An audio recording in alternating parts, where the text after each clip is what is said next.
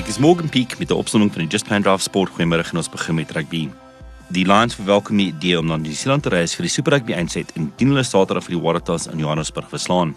Maar vir nou is die span se fokus slegs om die eindset vir die derde agtereen volgende jaar te bereik. Indien die kampioene die Crusaders wen, sal die eindset in New Zealand wees en as die 2016 kampioene die Hurricanes wen, kan die eindset in Johannesburg wees.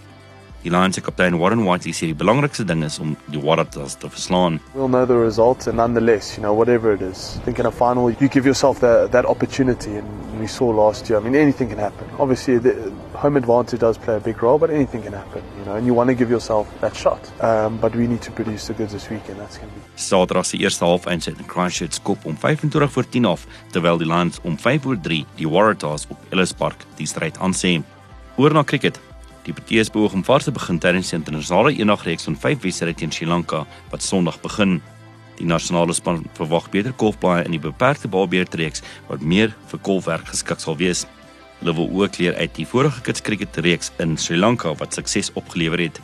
JP Dumini wat saam met namens David Miller by die span aangesluit het, sê hulle moet met die wil gelaat presteer. Think those kind of formulas tend to work in subcontinent conditions. So, you know, if our top six, top seven can put the runs on the board, they will definitely give us the best chance to be successful in these conditions. Sondag se eerste internasionale eendag kragmeting vind in Dampoela plaas. En laasens sokker. Die PSL kampioene Mamelodi Sundowns beoog môre aand in die punteleer van Groep C op te beweeg wanneer hulle vir AS Togo Porto in die Afrika Kampioenligga pak. Die 2016 kampioene se veldtog het nog nie op dreef gekom nie nadat hulle twee keer gelyk opgespeel het en ook een keer vasgeval het. Die doelskitter Jeremy Brocky is 'n mening dat die groep nog waarwyd oop is, maar hulle moet begin wen. We obviously know the position that we're in at the moment, but the last three games are all in our hand now. Uh, we just got to go out there, put in attacking performances, and, and make sure we win the games. So, but personally, uh, it's a competition that uh, I'd love to be able to, when I finish playing, say that I won a Champions League. Môre aan se kragmeting by die Lucas Moripi Stadion in Pretoria skop om 9:00 af.